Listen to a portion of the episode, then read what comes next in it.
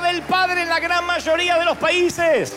Y aquí en USA, ese aplauso es para saludar a África, Asia, Oceanía, América, Europa, Asia que se conectan ahora. Bienvenido, gente. ¿Qué tal? Buenos días, buenas tardes, buenas noches, conforme nos vean en los distintos usos horarios en distintas partes del mundo. Gracias por estar ahí, gracias por conectarse. Eh, aquí hemos pasado una primera hora extraordinaria y faltando dos minutos para entrar en la segunda hora de este servicio, ya nos conectamos con toda esa gente maravillosa del otro lado que nos miran, insisto, en diferentes horarios, se juntan con los dispositivos y a toda esa gente que nos ayuda, que siembra, que dicen yo soy parte de River. Sueñan con venir, sueñan con estar acá y decir, me encantaría ver cómo se siente la experiencia. ¿Está bueno estar acá, sí o no? Vamos a decírselo para que tengan ganas de venir. ¿Está bueno o no está bueno? Está maravilloso. Es lindo. Muy bien, ¿estamos listos? Di conmigo, estoy listo. Así es, y en casa también. Una vez conté que en la escuela primaria Tuve como compañero a un niño, a un chiquito que sufría una enfermedad degenerativa. Se apellidaba Valente, aunque nunca recordé su nombre. Traté, lo traté de buscar en las redes y no, recuerdo su nombre, pero se apellidaba Valente. Su espinita dorsal estaba torcida y sus brazos y sus piernas, sus extremidades se iban encogiendo, doblando cada vez más, un poco cada vez, cada año. Y fue el chico más eh, noble y más puro que yo conocí. Por razones obvias nunca era elegido para ningún equipo a la hora de jugar. Y yo tampoco, aunque yo no tenía ninguna enfermedad degenerativa, pero también era un chico raro. Éramos dos o tres raros durante la primaria, por diferentes motivos. En lugar de la espina dorsal, yo tenía doblegado el espíritu, casi amputado el espíritu. Y cada vez que elegían equipos, Valente y yo quedábamos ahí en el en el pasto de la exclusión, simulando que no nos importaba. Pero un día en cuarto grado llegó el día de una excursión y debíamos armar equipos de a dos, andar juntos todo el día para no perderse y esos temas. Y, elegir a Valente significaba que deberías ayudarlo a ir al baño, hasta cargarlo en brazos al momento que él no pudiera más. Así que tomé la decisión, no esperé a que alguien no nos eligiera, o lo que era aún peor, que aquel que yo eligiera maldijera por hacer equipo conmigo. Así que cuando llegó mi turno, dije, yo elijo a Valente.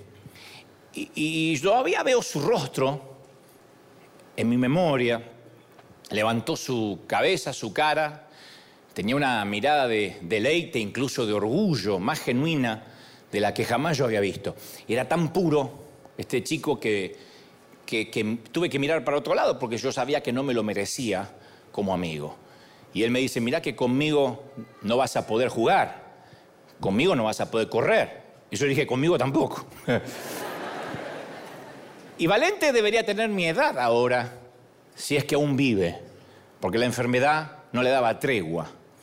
Y no lo he vuelto a ver desde que terminamos la primaria, desde un caluroso diciembre en Argentina, porque en Argentina para fin de año hace mucho calor durante aquel 1982, cuando nos despedimos de toda la clase que nos había acompañado durante siete años en la primaria. Y yo no sé cómo ha sido su vida, ni lo que esté haciendo ahora, insisto, si es que está vivo, pero me gustaría pensar que tiene un recuerdo grato, por lo menos de solo un día de cuarto grado. Al menos yo lo tengo.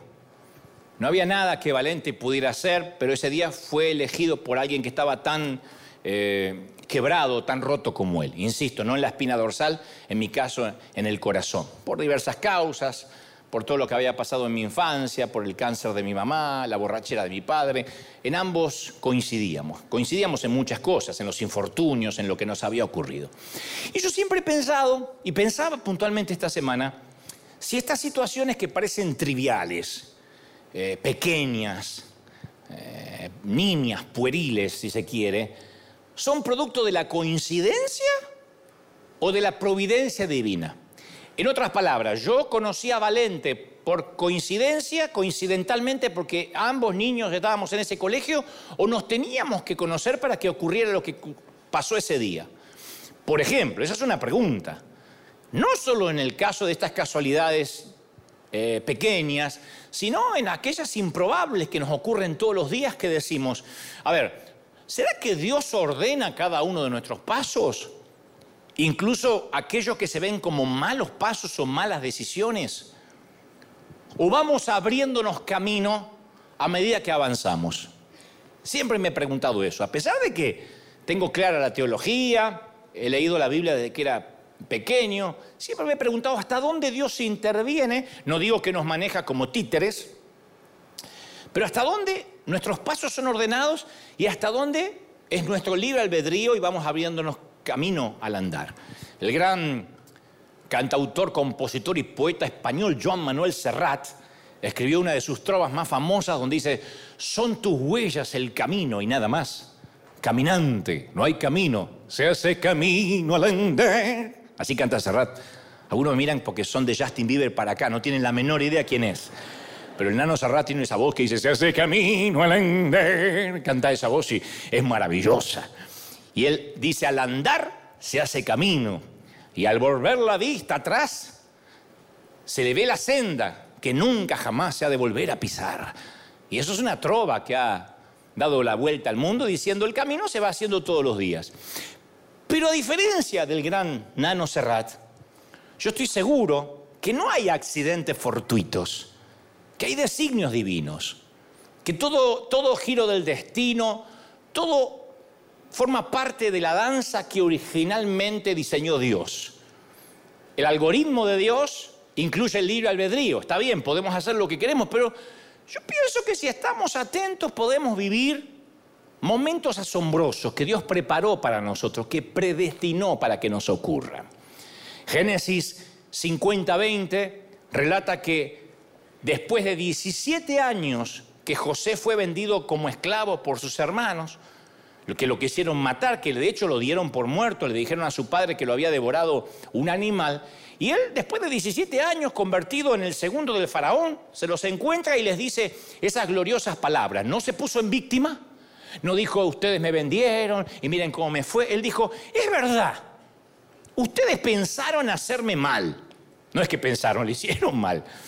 Pero Dios transformó ese mal en bien para lograr lo que hoy están viendo, salvar la vida de mucha gente. Entonces, de alguna forma dice José, o reflexiona, o concluye, pasé un momento amargo, me vendieron como esclavo, pensé que me moría, estuve en la cárcel, pero ahora me doy cuenta que todo eso ayudó para bien, que hubo un propósito. Si es así como dice José, significa que no vamos a ninguna parte por accidente, que a donde vamos Dios está permitiendo que vayamos ahí. ¿Me siguen sí o no? Donde estamos ahora es porque Dios nos puso ahí.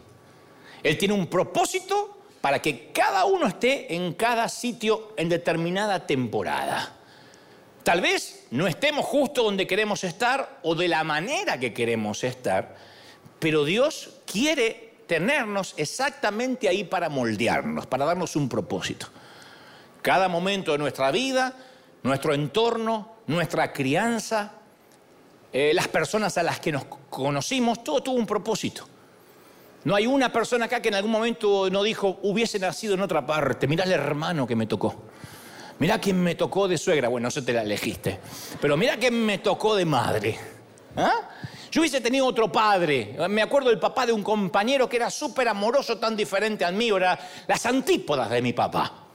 Otro dice, ¿por qué nací en esa ciudad? Hubiese, sido, hubiese tenido otra posibilidad, otras finanzas, otro entorno. Pero después uno traza una línea de puntos para atrás y se da cuenta que todo lo que uno es tuvo que ver con un propósito. Dios necesitaba moldearte, que nacieras, rodearte de esa gente, que fueras como eres. ¿Me siguen? Porque me miran con ojito así asombrado diciendo, ¿de verdad?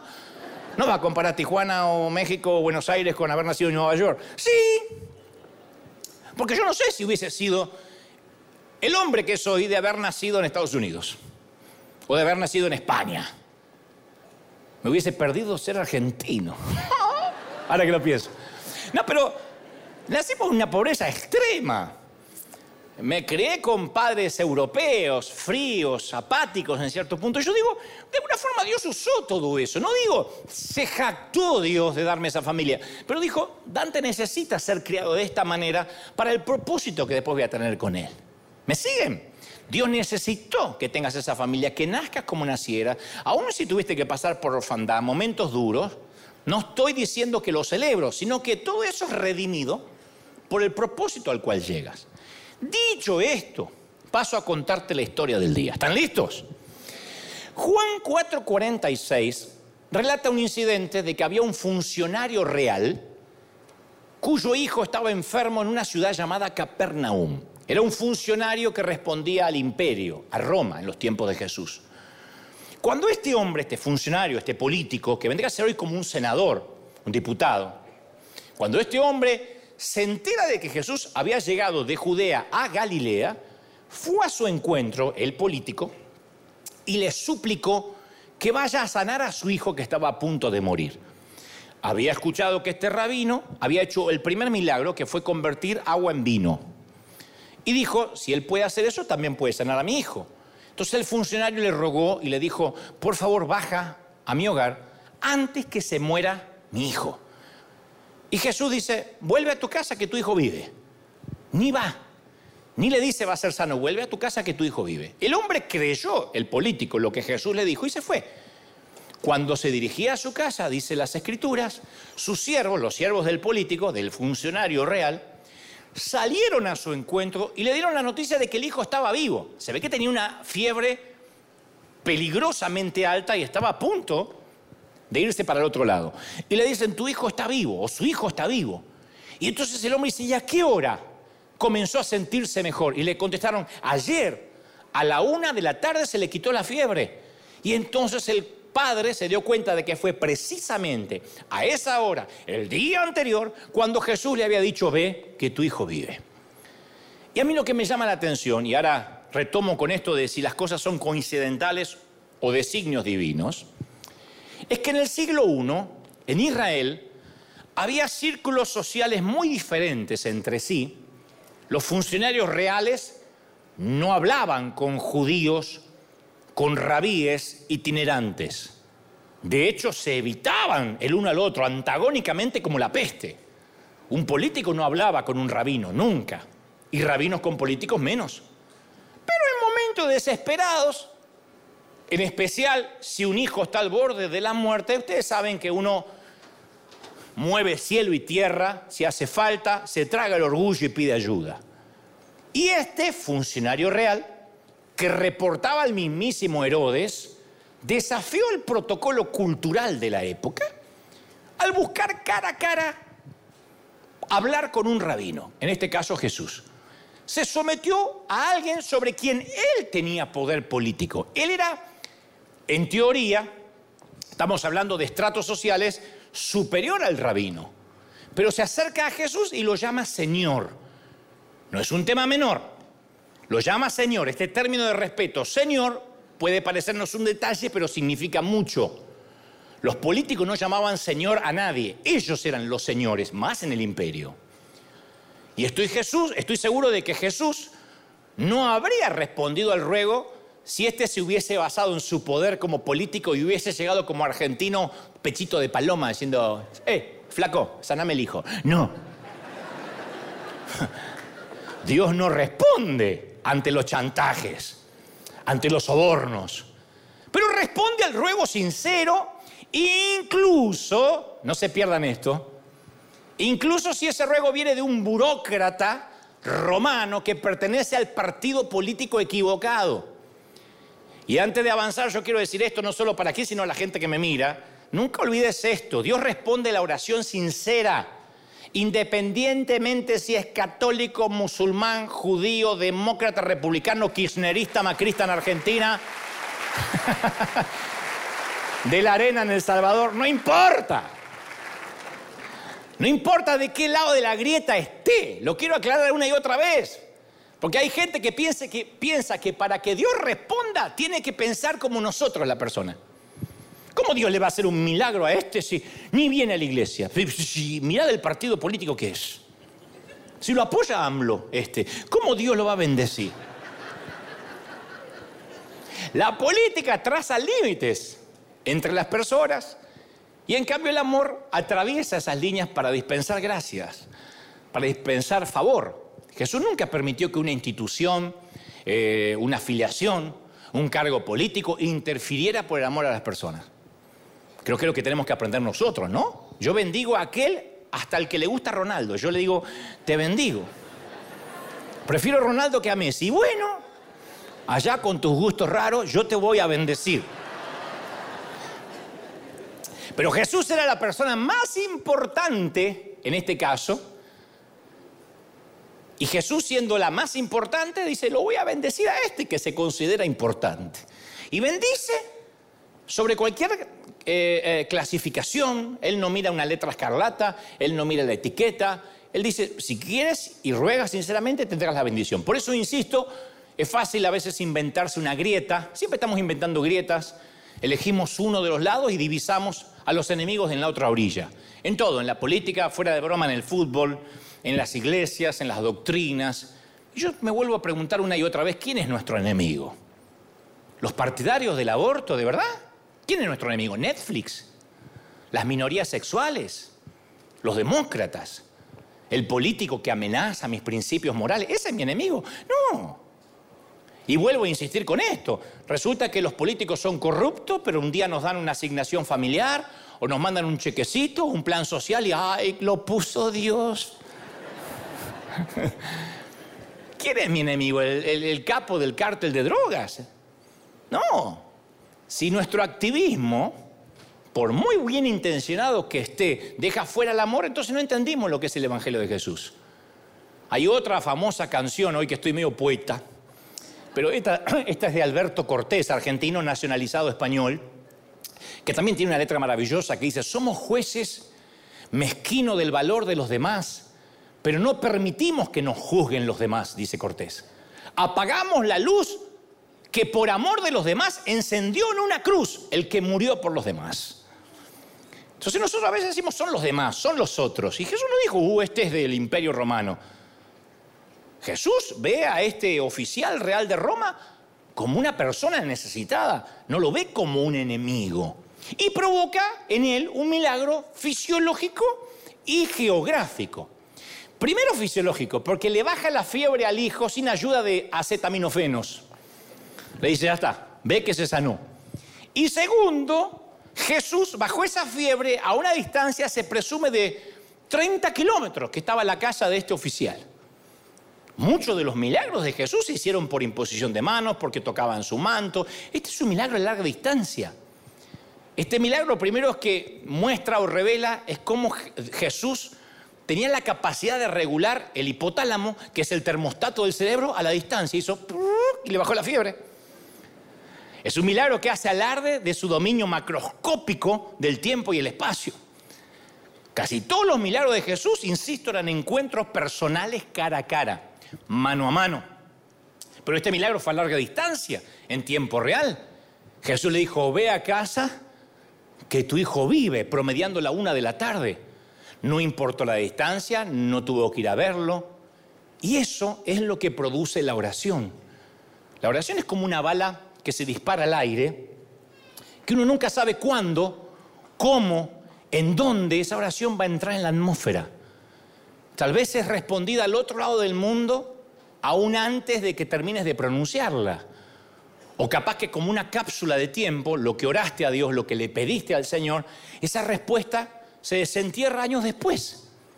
Pero si hay algo seguro es que nuestras oraciones, lo que oramos, lo que decimos en fe, no tiene fecha de vencimiento, no vence. Uno dice, ya oré, Dios dice, eso no tiene fecha de vencimiento, no caduca, no se pone pútrida. Algunas oraciones van a ser respondidas mucho después que hayas partido a esta tierra, lamentablemente. Hay oraciones que Dios responde después.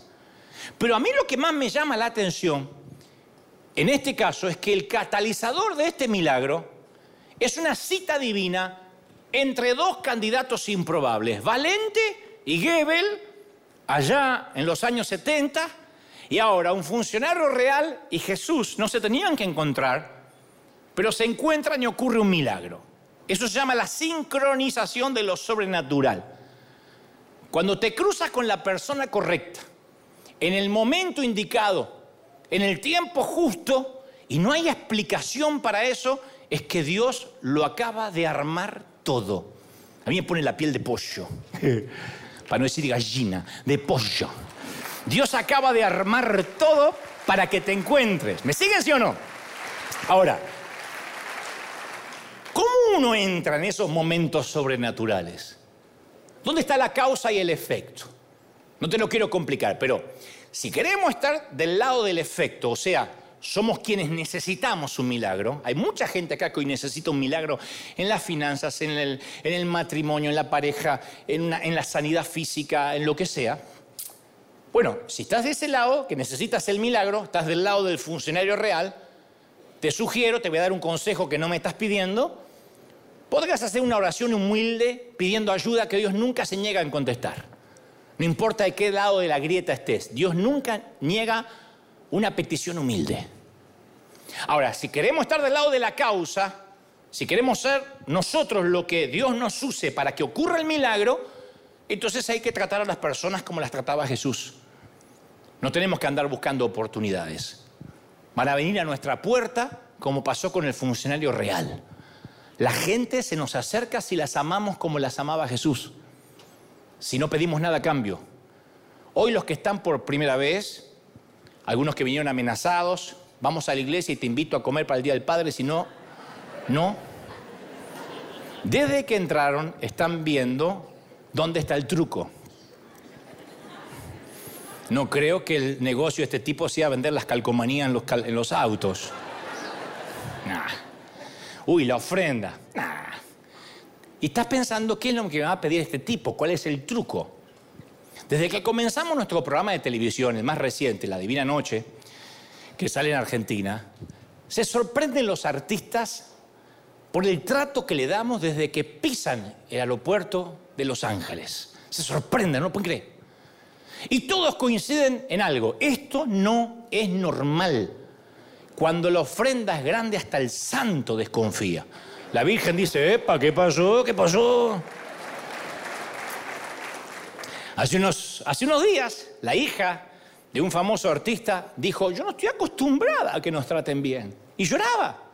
15 años y la niña lloraba, la niña lloraba y decía, yo no estoy acostumbrada a que me traten bien. Esto no pasa ni en el país ni, en ninguna producción. No estamos acostumbrados al servicio, a que le damos un café, que le damos algo de comer, que lo llevamos, que los traemos si quieren conocer un parque. No estamos acostumbrados. Entonces lo que les parece anormal es que amamos a las personas cuando menos se lo esperan y a veces cuando menos lo merecen. No lo pueden creer. Entonces cuando el funcionario real vino a rogar por la vida de su hijo, Jesús no le pidió primero su declaración de impuestos. No le pidió, bueno, yo te sano el hijo, pero intercedé para que Herodes quite la ocupación romana. O cambie algunas leyes de Roma. Tú puedes cambiar algunas leyes. Yo te sano el pibe, el chamaquito.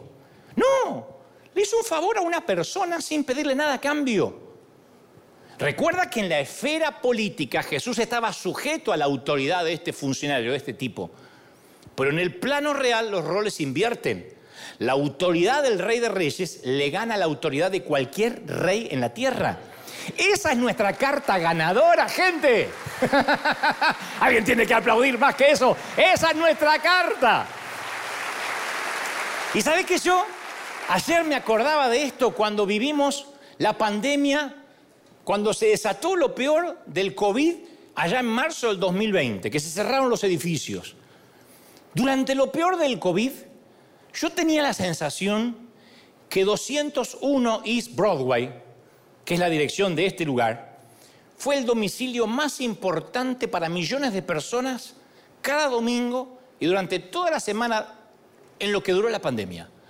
Y no lo digo como ombligo del mundo, tapón del océano o egocentrismo argentino. Yo creo que Dios nos preparó a nosotros toda una vida precisamente para una temporada álgida como esa.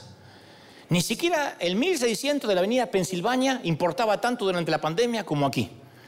No importaba el Capitolio, estaba cerrado el Vaticano, el Pentágono, el edificio de la Corte Suprema, pero el poder supremo de aquel que pone y saca reyes en la tierra nos permitió bendecir a todo el mundo.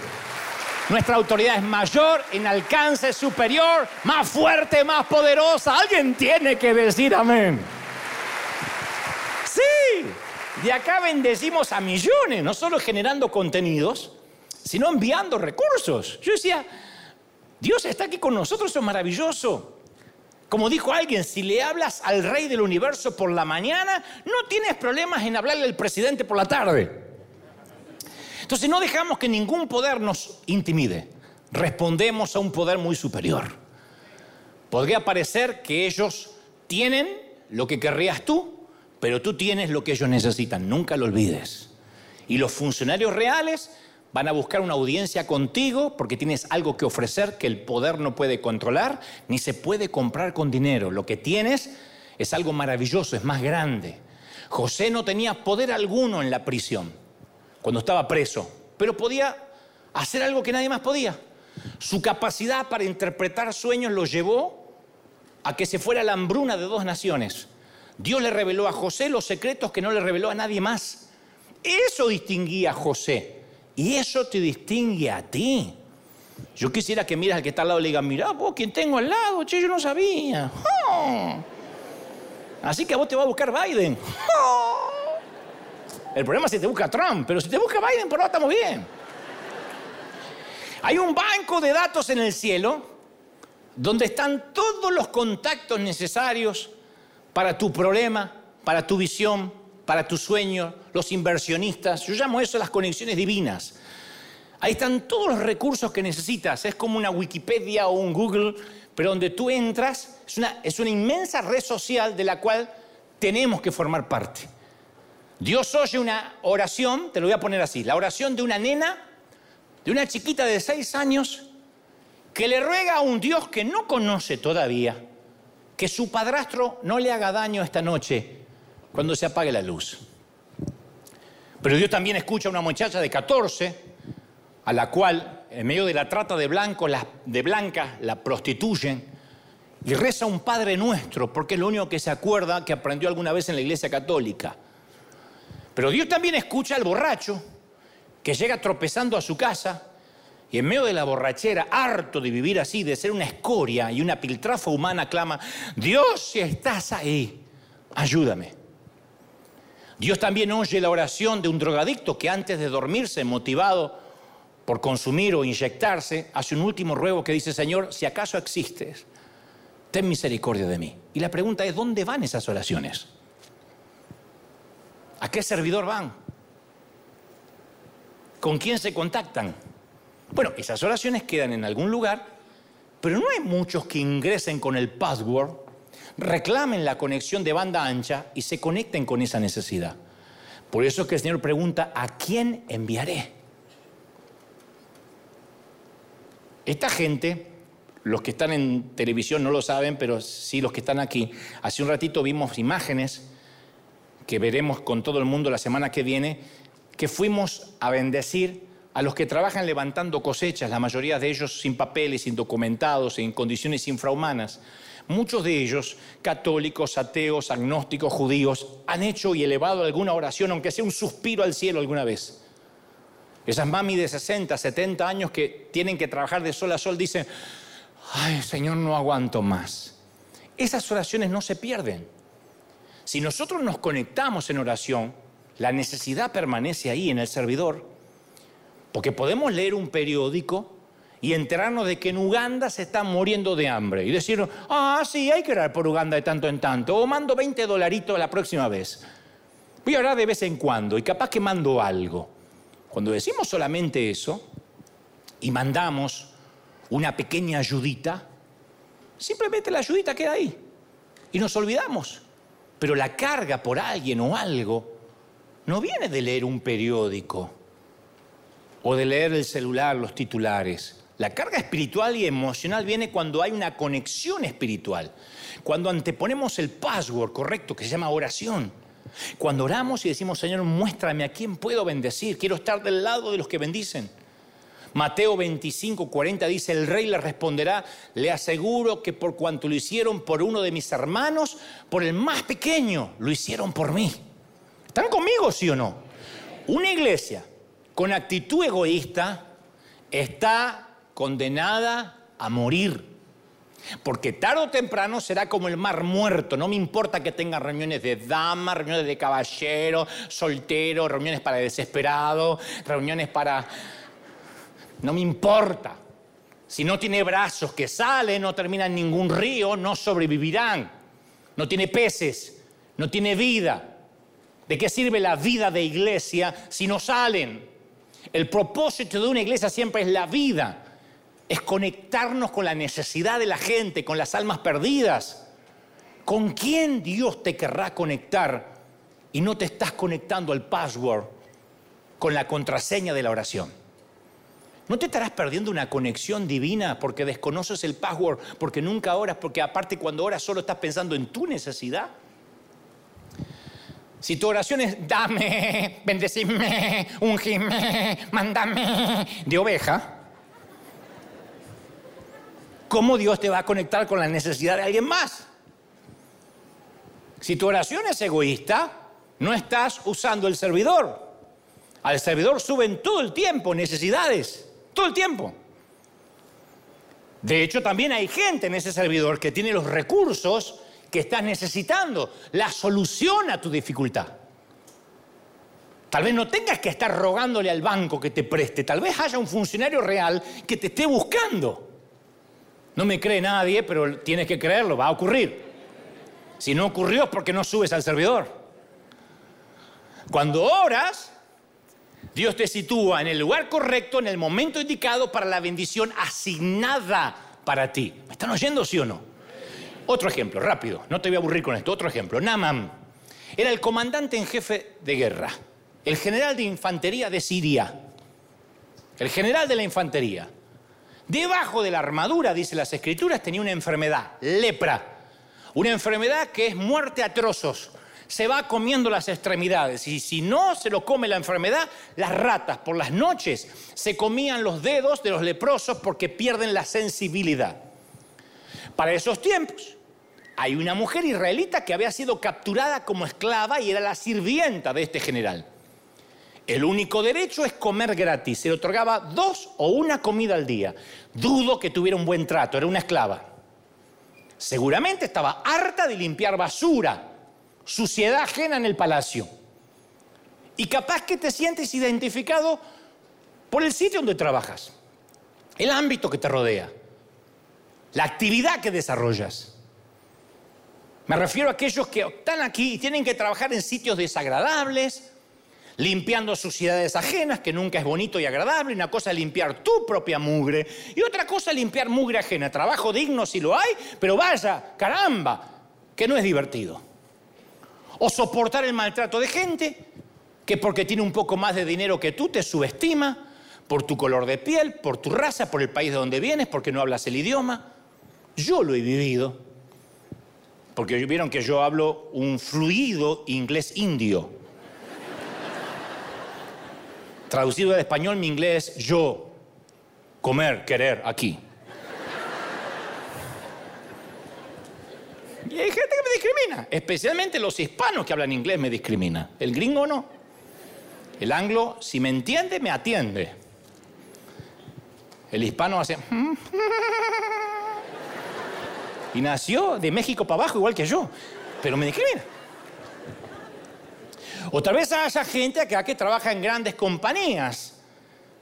Es una gran compañía, pero siente que estás en un cubículo de basura, soportando trepadores, pisacabezas, que con tal de llegar a la cima en cualquier momento peligra tu puesto. Y en tu interior has dicho, ¿cuándo Dios me va a sacar de en medio de esta mugre? Y Dios me dijo que te dé la respuesta. No te voy a sacar. Tu abuela me dijo que te diga porque eres sal para salir del salero, eres luz donde hay oscuridad, vas a dar sabor, vas a cambiar tu cultura. Alguien tiene que decir amén.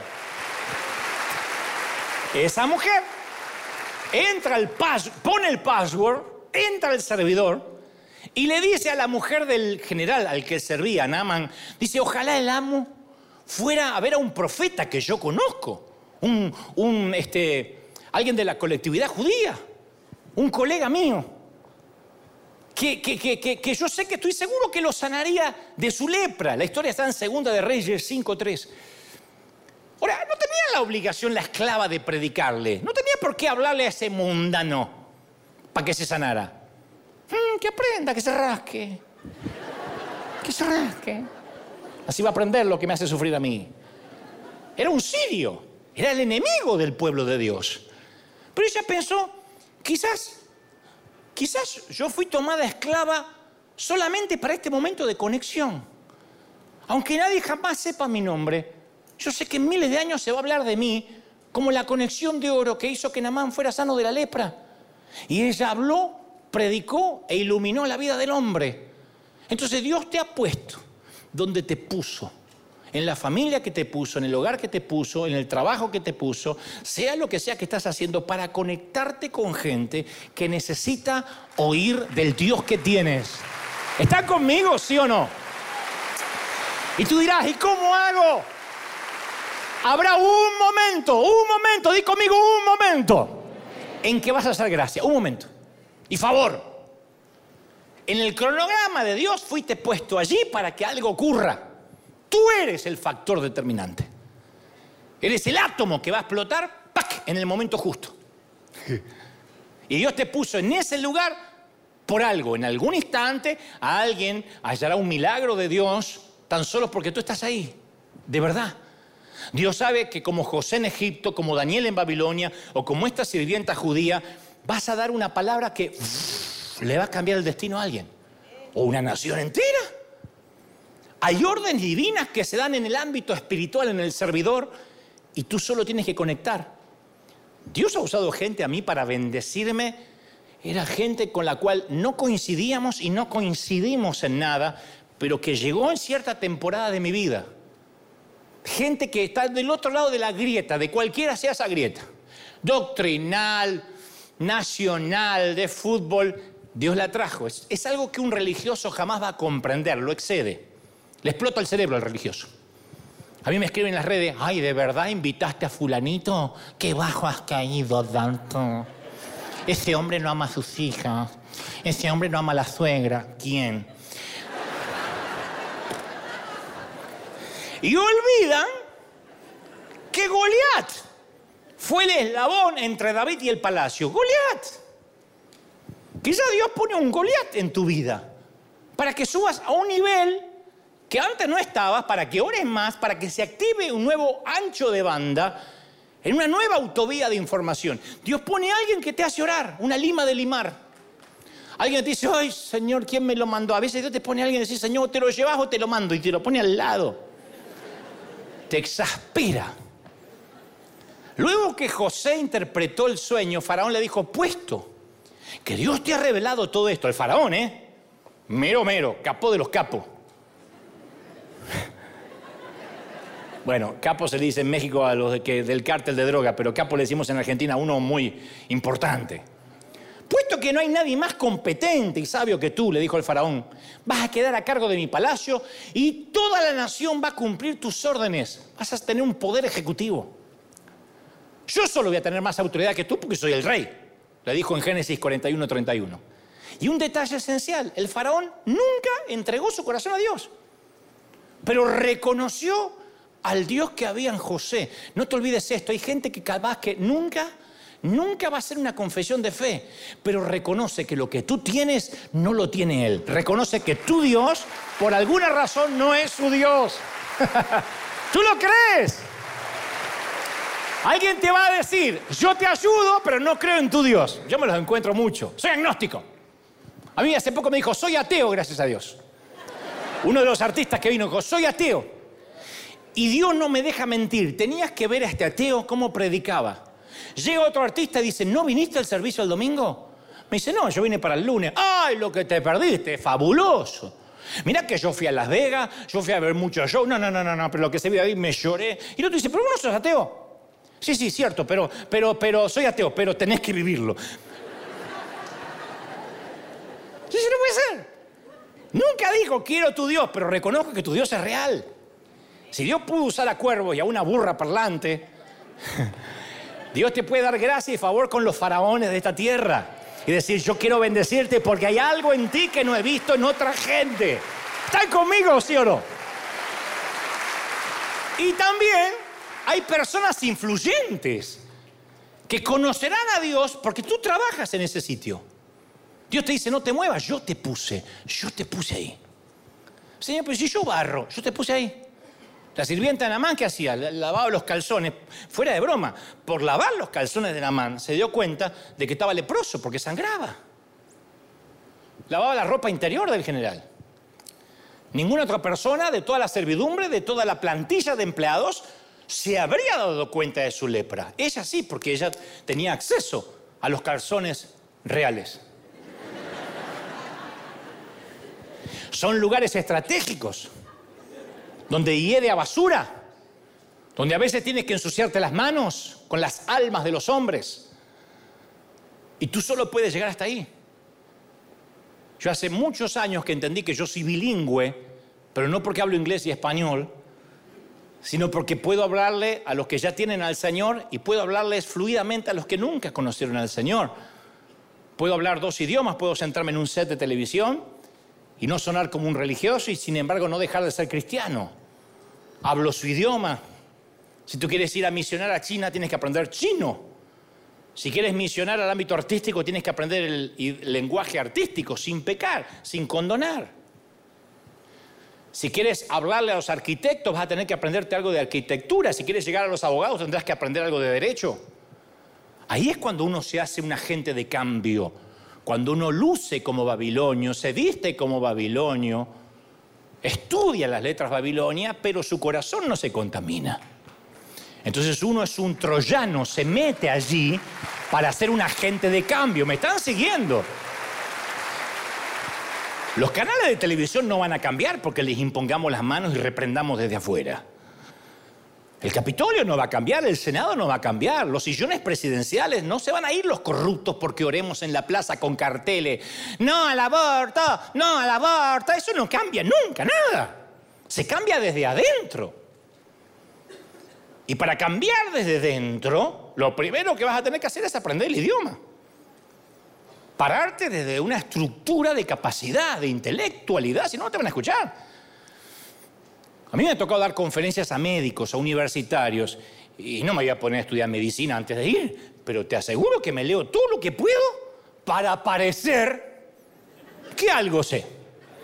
Y les cierro la jeta a los tipos los primeros 10 minutos con palabras extrañas, raras, que ellos conocen, como diciendo, pará, que no se me note que no tengo secundaria. y después que hablo el idioma, ¡pac! Una vez que tengo el intelecto, esa es la autopista, el password para entrar al corazón. Me pongo a gritar y a escupir el micrófono y a reprender y me agarro la chiripiorca, se me van todos. Entonces Dios nos conoce a todos. Y conoce a cada uno de nosotros de todas las formas que puedas imaginar. Y no hay nadie que esté a más de una oración de distancia. Y Dios te puede dar acceso a quien sea, incluyendo a Faraón. Es más, Él puede venir a llamar a tu puerta como el funcionario real. A mí me llegan todas las semanas mensajes de personas a las que estoy influenciando con algunos de los mensajes emitidos desde aquí. Algunos son artistas muy famosos, otros son raperos, reggaetoneros que no tengo la menor idea. Me escribió un tal, no voy a decir quién, y otro dice, ¿qué? ¿En serio? ¿En serio? Para mí es como que me escribió un perro bulldog, yo no tengo la menor idea de quién es. Político, presidente, lo creas o no. Y ellos viralizan los mensajes. Entonces yo digo, wow, tenemos más acceso de lo que creemos porque tenemos una autoridad delegada como hijos del rey mayor de la que imaginamos. Así que este va mi humilde consejo que tampoco me estás pidiendo, pero ya que estás acá y no te puedes escapar, te lo voy a regalar. No te preocupes por conocer a la persona correcta. Reúnete con Dios y Dios se encargará de que conozcas a la persona correcta en el momento justo.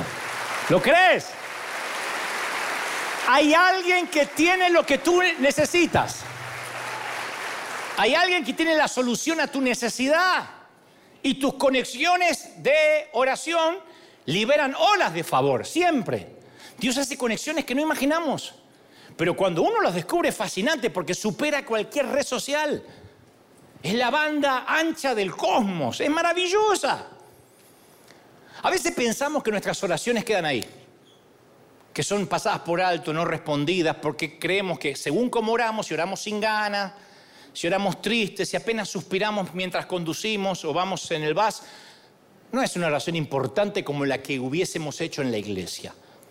Pero la Biblia dice en Apocalipsis 5.8, cada ángel tenía un arpa y copas de oro llenas de incienso, que son las oraciones del pueblo de Dios. O sea, puede que no sean respondidas cuando tú piensas que tu oración debe ser respondida, pero no tiene fecha de vencimiento. Este texto da la pauta que las oraciones siempre quedan gravitando en el espacio temporal, siempre.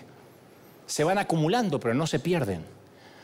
De hecho, hay oraciones que nosotros olvidamos que hicimos y cuando viene la respuesta ni siquiera agradecemos porque ni nos acordamos. Ah, mira vos, mira qué lindo, me bajaron la cuota, qué lindo, me condonaron la deuda. Bueno, suerte, ¿cómo suerte? Estuviste orando como una marrana hace tres años, ¿no te acordás? Era la llorona. Pero Dios no se olvida. Moisés no puede entrar a la tierra prometida. Para los que no conocen la historia, mete la pata, desobedece a Dios, Dios se enoja y dice, no entras a la tierra prometida. Pero él ora y dice, yo quiero entrar. No, se muere. Pero él oró. Y la oración quedó girando en el cosmos durante miles de años. Y Dios dijo un día, tengo que contestarle la oración a este. Entonces va ahí en el cielo, Moisés ya está ahí, le dice, Moisés, ¿te acordás que hace miles de años oraste que querías entrar a la tierra prometida? Mm, bueno, concedido. Hoy te vas a ir de excursión a la tierra prometida te vas a parar al lado de mi hijo Jesús, Elías de un lado, vos del otro, en el monte de la transfiguración, ahí está Pedro, Juan y Jacob, vas a pisar la tierra que no pudiste pisar hace unos años, anda, anda una escapadita y volvé y me contás qué se siente. Y le cumple la oración. y desciende el monte. Dios jamás olvida una oración. Alguien tiene que aplaudir más que eso. Jamás. Mira, te voy a contar dos historias asombrosas. Por ahí las escuchaste porque las he contado en varias ocasiones, cortitas. Dios le habla de mí por primera vez a un tal Rob Owen en un lugar llamado Burundi. Rob es un gringo, hueso colorado, gringo de derecho y de atrás, por donde se lo mire, que en ese entonces trabajaba para la Casa Blanca y que respondía directamente al poder ejecutivo. Él estaba orando en una montaña en un momento libre, solitaria, en Burundi, junto a un nativo de Burundi llamado Aba. Burundi se encuentra situado en África Central, África Central, limitando con la República del Congo, con Ruanda al norte y Tanzania al sur, por si quieren ir después del servicio. Y ahí, cerquita de Tanzania, donde salió el demonio de la Warner Brothers, en una remota montaña, él siente que Dios le dice. Tú dirás, ¿y cómo lo sintió? Lo sintió, no sé, yo nunca le pregunté cómo. Contacta a Dante Gebel. Tienes que ayudarlo. Y Rob Bowen en esa montaña no sabe quién es Dante Gebel, no lo sabe. Mueve sus contactos, él me cuenta después y me investiga, supongo que pide ayuda al FBI o quizá a sus amigos del Pentágono ubiquen al cóndor. Pues no quiero que hayas dicho el gorrión, que feo. La historia es mía y yo me hago llamar como quiero. Tené la tuya y te haces llamar como quiera. No sé, pero me buscó. Y finalmente se da por vencido, llama por teléfono a su viejo amigo, a un viejo amigo que recuerda, llamado Daniel. Y así como nosotros pensamos que todos los chinos se conocen entre sí, Fíjate que nosotros somos así. ¿Te vas para China? Fíjate que hay uno que era un tintorero que yo tenía en mi barrio, si está allá. uno se piensa que todos los chinos se conocen. Bueno, los gringos también creen que todos los hispanos nos conocemos. Oh, los países mexicanos, oh, vayan para allá. Y él, basándose en que cree que todos los hispanos nos conocemos, con una probabilidad de uno en 10 millones, le dice, Daniel, de casualidad, ¿tú conoces Dante Gebel? Y este le dice, si es el mismo que hablamos, le estoy rentando la casa. Pues todos los hispanos nos conocemos. Y Owen termina invitándome a un viaje a Israel. Y, nunca olvidaré conduciendo por una vieja ruta serpenteante de Jerusalén, justo en el momento que casi atropella a un ciclista judío. Porque yo le digo, él va en el auto y me dice, ¿cuál es tu sueño? Ese es el momento que casi lo atropella. Y ahí en el auto, casi atropellando al ciclista judío, donde el pulmón me salió por la boca, me donó 350 mil dólares en ese auto en una calle de Jerusalén porque Dios se lo había dicho en una montaña de Burundi. Alguien está orando, ¿dónde está la gente así en Tanzania ahora, verdad? Tú no puedes fabricar este tipo de encuentros.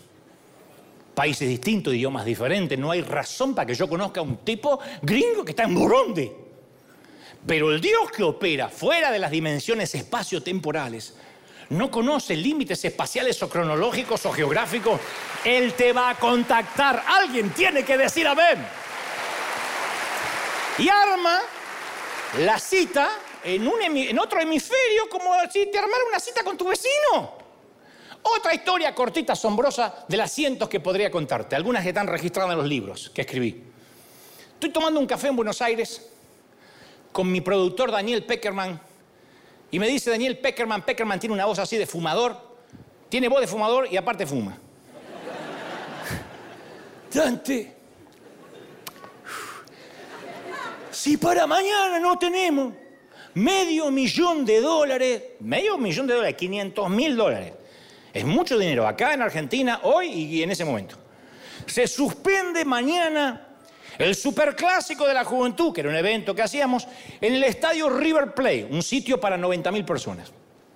Mañana, mañana hay que pagar 350 mil del estadio, más los seguros, más lo que pide este, la seguridad de no sé qué, eh, más el sonido, mañana hay 500 mil dólares. No tenemos un peso, como yo siempre hice la cosa por fe. En ese momento suena el teléfono celular. Y digo teléfono celular, no solo celular porque eran esos ladrillos que hablaba así, ¡Hola! Con una antena dura y después llevaba tres maletas que eran las baterías.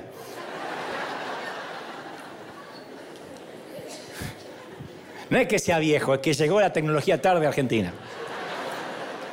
Del otro lado, hola, Dante Guel.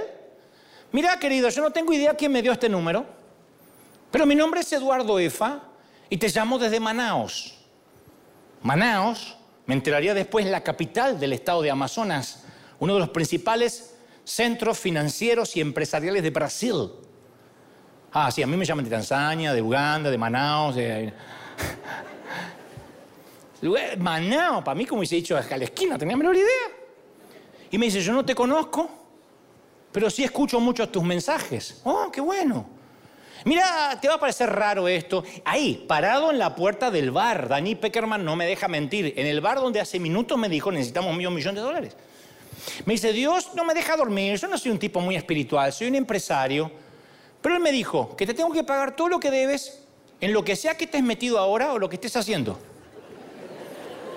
Le dije, ¿estás seguro? Porque debo unos 520 mil dólares. Ah, papucha, dijo. Yo pensé que era menos. Ah, no, pero si Dios te habló.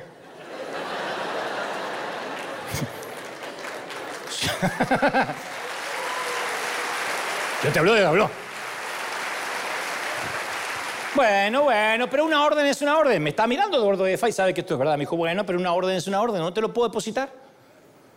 Y depositó más de medio millón de dólares en una llamada, un hombre que yo no conocía, para terminar de pagar el estadio. Algún día Dios va a correr la cortina del espacio y del tiempo y conectará los puntos entre nuestras oraciones y sus respuestas. Y otras líneas de punto van a cruzar abismos socioeconómicos, como el que había entre Jesús y el funcionario real, como el que habría entre Rob, Owen, Eduardo Efa, uno en Manaus, el otro en Uganda y, este servidor. Yo sé que oré, Señor, provee, me has enviado a esto, no te lleves la gloria y me dejes las deudas. Escucha estas palabras que el ángel le dijo a Daniel, no tengas miedo. Siempre los ángeles empiezan diciendo, no tengas miedo. Es un poco el protocolo angelical. No tengas miedo. Tu petición ha sido escuchada desde el día que te propusiste entender. Desde el día que te humillaste, fueron escuchadas. Dios contestó tu oración desde que dijiste, voy a orar. Voy a orar. Alguien tiene que decir amén. Voy a orar. ¡Pac! ¿Entiendes lo que digo? Desde el día que dispusiste tu corazón, que dijiste, voy a orar, ya fue contestada tu oración. Porque Dios dice que sabe lo que vamos a pedir. No es que dice, si no me lo pides, no sé. Dios sabe. Pero que desde que dispusiste, ya se contestó tu oración. Esto cambió mi punto de vista de la oración. Me inspiró a soñar en grande y fundamentalmente a pensar a largo plazo. Porque la respuesta ya está mucho antes de que se revele. Esto no es diferente a cuando Josué llega a las puertas de Jericó y Dios usa el tiempo pasado para decirle, yo te entregué, no tengas miedo Josué. Josué 18. Yo te entregué este ejército, ninguno se te va a resistir. Todavía no había peleado, ¿cómo que te los entregué? ¿No se supone que diga, ve a pelear y vemos qué pasa? Ve porque ya están vencidos. Yo ya te lo entregué. Yo ya entregué ese estatus legal, yo ya te entregué ese matrimonio, yo ya te entregué esa casa, yo ya te entregué ese ministerio. Desde que dispusiste tu corazón ya pasó. ¿Te das cuenta? Ya pasó, la victoria fue ganada. ¿Lo crees de verdad, sí o no? Mira, yo nunca voy a olvidar, nunca voy a olvidar la temporada en que unas 3.000 personas más o menos de aquí estuvimos dando vuelta en los hoteles por todo el condado. No teníamos este arena, Tres años estuvimos dando vuelta por, rentando hoteles cada fin de semana. Y un día le dijimos a la congregación que nos íbamos a poner de acuerdo para orar 91 días, para que Dios nos regalara un lugar fijo. Era un gastadero de dinero, era terrible dar vueltas. Vamos a orar 91 días, todo octubre, noviembre y diciembre, tres meses para que Dios nos dé un sitio. Y los que son memoriosos deben recordar que yo sentí de Dios, luego de los 91 días, de decirle a todos ustedes, no oremos más, ya está. Dios nos va a dar una arena, un estadio 360 cubierto. Una arena es un estadio 360, porque a veces preguntan de América Latina, ¿hay mucha arena y no se ensucia? No, es una arena, es un sitio 360. Ya está. Y algunos recordarán que eso fue exactamente lo que dije. Ya está, tenemos nuestro propio sitio, no oremos más. Yo recuerdo que volvimos por un tiempo a la Catedral de Cristal a rentar y mostré en las pantallas de la catedral este lugar desde afuera en una foto y luego vinimos y oramos por este sitio. Dios dijo, ya no oren por este lugar. Eso fue un 19 de diciembre de 2012. Un 19 de diciembre de 2012 yo le dije, no oremos más, Dios nos dará una iglesia. La gente me dice, ¿y cuándo? Y creo que si nos dijo en diciembre, no haremos más en enero, febrero. 2012, diciembre de 2012. A principios de 2013, la iglesia gringa The Rock compra este lugar. Estuvieron aquí por más de un año hasta que no pudieron pagar y perdieron la operación. Y nosotros no cerramos trato de compra hasta mediados de octubre de 2015. 2012 dijo Dios, ya está, 2015 compramos. Casi tres años después Dios nos dijo, no oren más en la arena de ustedes. La pregunta es, ¿cuándo se cerró el trato? ¿Recién a mediados de octubre de 2015? ¿O ya era un trato cerrado cuando tuvimos que confiar que Dios nos dijo un 19 de diciembre de 2012 ya está? La respuesta son ambas cosas. La respuesta a la oración fue el diciembre de 2012, ya está, listo.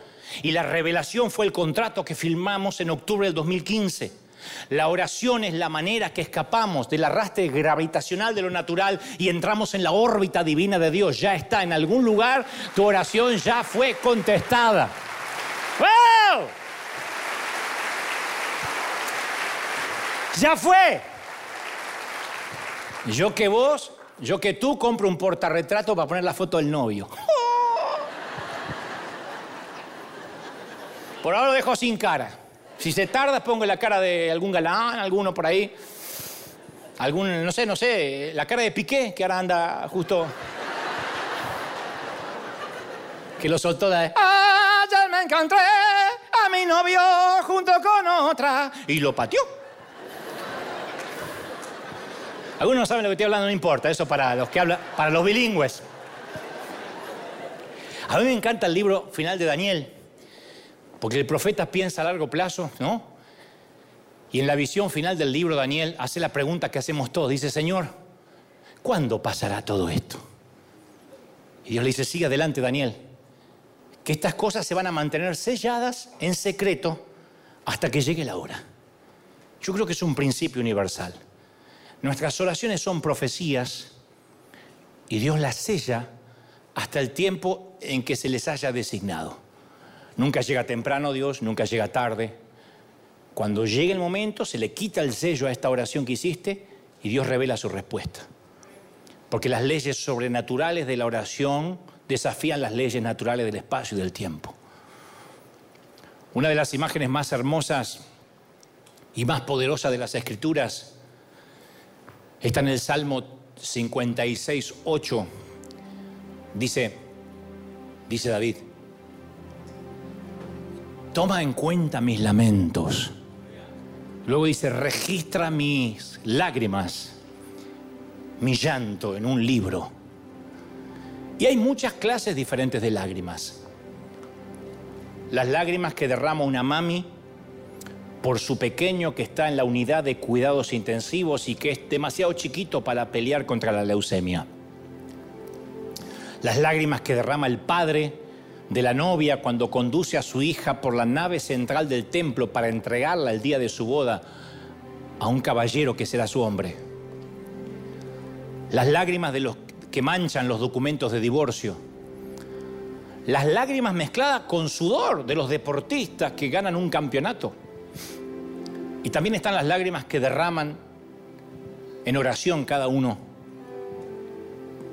que quebranta su corazón delante de Dios todas, todas y cada una de ellas son lágrimas preciosas delante de Dios, son recuerdos para la eternidad. Y llegará el día del mismo, esto no es una metáfora, no es una licencia poética. Literalmente Él dice que enjugará, secará las lágrimas de cada quien. Mientras llegue ese momento, Dios moverá cielo y tierra por cada lágrima que ha sido derramada en el secreto, en un suspiro, Dios no deja que una sola lágrima se pierda. Te doy mi palabra de honor. Las recuerda todas, las honra a todas. Las registra en sus libros.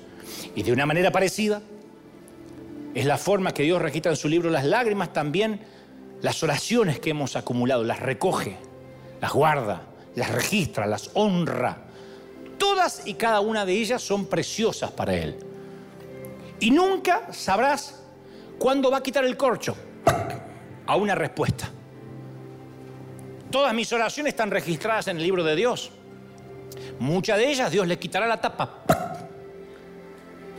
Un tiempo después que yo me haya ido. Algunas oraciones se verán en, en mis hijos, en mis nietos. Pero nuestra vida está en sus manos y nuestras oraciones están registradas en su libro. Y como un mensaje, la oración metido en una botella que es arrojada al mar, nuestras oraciones son llevadas por las corrientes de una voluntad soberana. ¿Cuándo y dónde llegará a la orilla? ¿Cuándo será abierto? Nadie lo sabe. Pero el sello de esas oraciones que están registradas en su libro se abrirán en el momento de Dios y a su manera. Y Él responderá en algún lugar, en algún momento y de alguna manera. Así que recuerda, antes de irte, la contraseña es oración. Y apenas accedas a esta red maravillosa, te aseguro que tendrás un ancho de banda con bendiciones sin límite para lo que queda del año, lo que resta de tu vida y lo que Dios tenga por delante. Celebrar por ese ancho de banda glorioso de los cielos. Alguien tiene que aplaudir fuerte, fuerte. Dale un aplauso grande para que en el resto del mundo en todo Asia, África, Oceanía, Europa, todos celebren junto con nosotros. Vamos, vamos, vamos, celebra, celebra el rey, el rey está en casa. ¿Ha hablado hoy Dios, sí o no? ¿Ha hablado Dios, sí o no?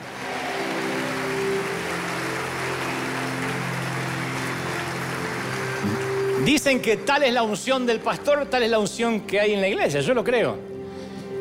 Donde uno se congrega, uno dice, yo quiero todo lo bueno y lo malo que le has dado a este hombre. y, si algo he vivido estos años son conexiones divinas, gente que nunca pude llamar, nunca, jamás pero que ellos me buscaron, ellos me llamaron. Así yo fui por primera vez a televisión, así entré a casas gubernamentales, así fui a hablar a universidades. Siempre fue gente que me buscó. Y no diga, no, es porque vos sos porque sos conocido, sos famoso. No. Cuando no me conocía nadie, ni mi abuela sabía que tenía un nieto. Dios, en la banda ancha lloraba y lloraba, y Dios decía, pa, pa, conexiones, conexiones, conexiones. Y esas conexiones divinas te sientan en mesas de reyes, en mesas de príncipes. Entonces alguien está necesitando aquí, en casa, conexiones para su negocio, socios mayoritarios, socios económicos, otros necesitan una ayuda, otros, dicen, no, lo mío no es financiero, lo mío es que quiero conectarme para mi sueño, para bendecir gente. Bueno, Dios lo va a hacer. Pero quiero que sepas ahora que cuando te dispones a orar, como Daniel, ya tu oración es escuchada. Solo que se tiene que cristalizar, se tiene que revelar en el tiempo. No tienes que decir, oré y no pasó nada. Tú oraste, es como la siembra. Bueno, yo doy dinero, siembro, y capaz que no vas a cosechar al lunes, ni al mes, ni al año. Hay cosechas que van a venir un año después, diez años después. ¿Y? Pero viene. Hay cosechas que te van a alcanzar. Capaz que ni vas a cosechar de la misma tierra que sembraste. Vas a sembrar acá y esa persona no te lo puede devolver. Pero viene de otra parte y dice, yo no sé por qué. Te estoy llamando de Manaus. Yo te estoy llamando de Burundi. Pero Dios me dijo que te tengo que dar este dinero para un proyecto, para lo que sea.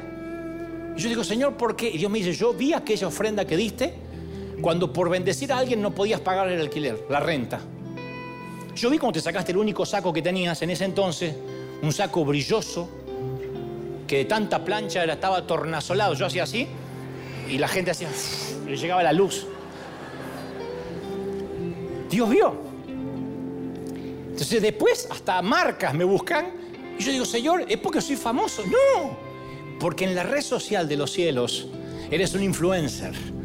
Eres un influencer que entras con el password de la oración y te conecta con las necesidades, con el que tiene hambre. ¿Quieres ser un influencer en los cielos? ¿De verdad que lo quieres? ¿De verdad que lo quieres? Dime, yo lo quiero, de verdad. Di conmigo fuerte, Señor Jesús. Fuerte, Señor Jesús. Entra en mi vida. Transfórmame. Perdona mis pecados. Fuerte, anota mi nombre en el libro de la vida. Esto es una confesión de fe fuerte, ¿eh? Anota mi nombre en el libro de la vida. Ahora levanta las manos, quiero orar por todos los influencers divinos. Estoy orando por aquí, la gente de 201 East Broadway, Anaheim. Estoy orando por la gente donde llega este mensaje, niños, jóvenes, ancianos y adultos. Te vas a enamorar de la oración, te vas a enamorar de la Biblia, te vas a enamorar de leer, de saber más de Él, porque Dios abrirá camino donde no lo hay, abrirá sendas donde no las había. Yo abriré sendas, dice el Señor. Yo abriré caminos, te voy a sorprender. El Señor te va a sorprender. De verdad te digo, ¿eh? Te va a sorprender. No te sorprendas si gente te busca. No tires esa carta, no es publicidad. vendrá tu nombre y alguien sentirá de parte de Dios que debe buscarte.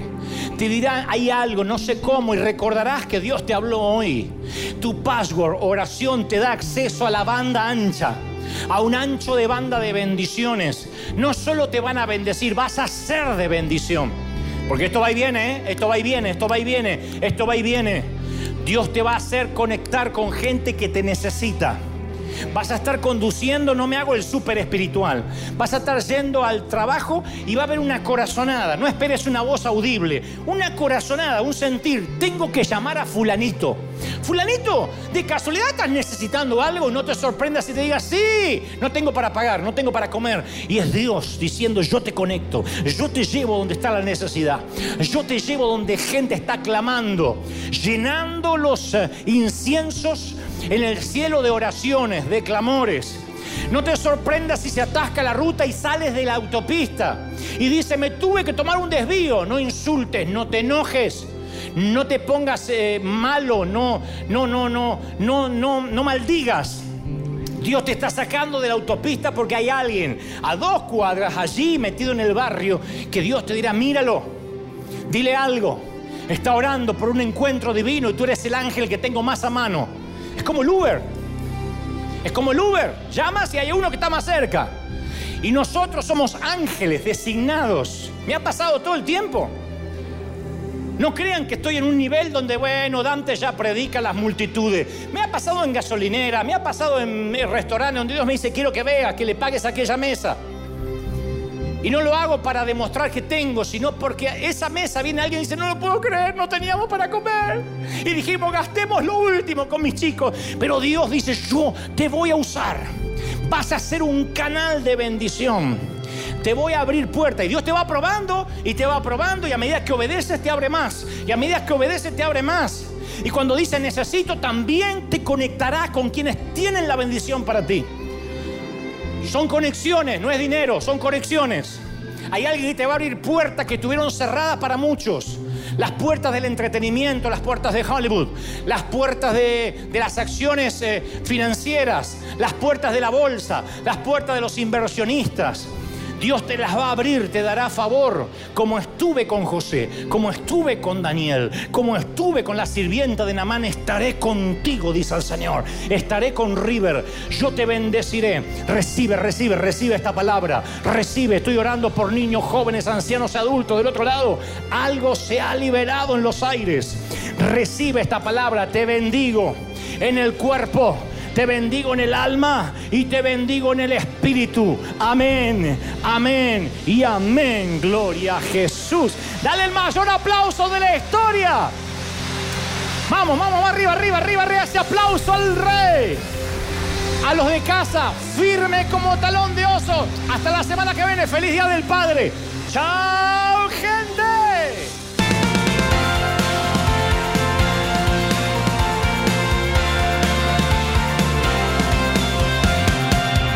Apareciste una noche de soledad, abandonado y perdido te reconocí. Tu voz diciéndome no temas, yo estoy aquí. El Padre me envió por ti y me curaste las heridas, me sanaste mi Jesús. Todas mis cargas las dejaste allí en la cruz. Algo tan grande no lo puedo comprender. Oigo tu dulce voz diciéndome una y otra vez. Oh, oh, oh,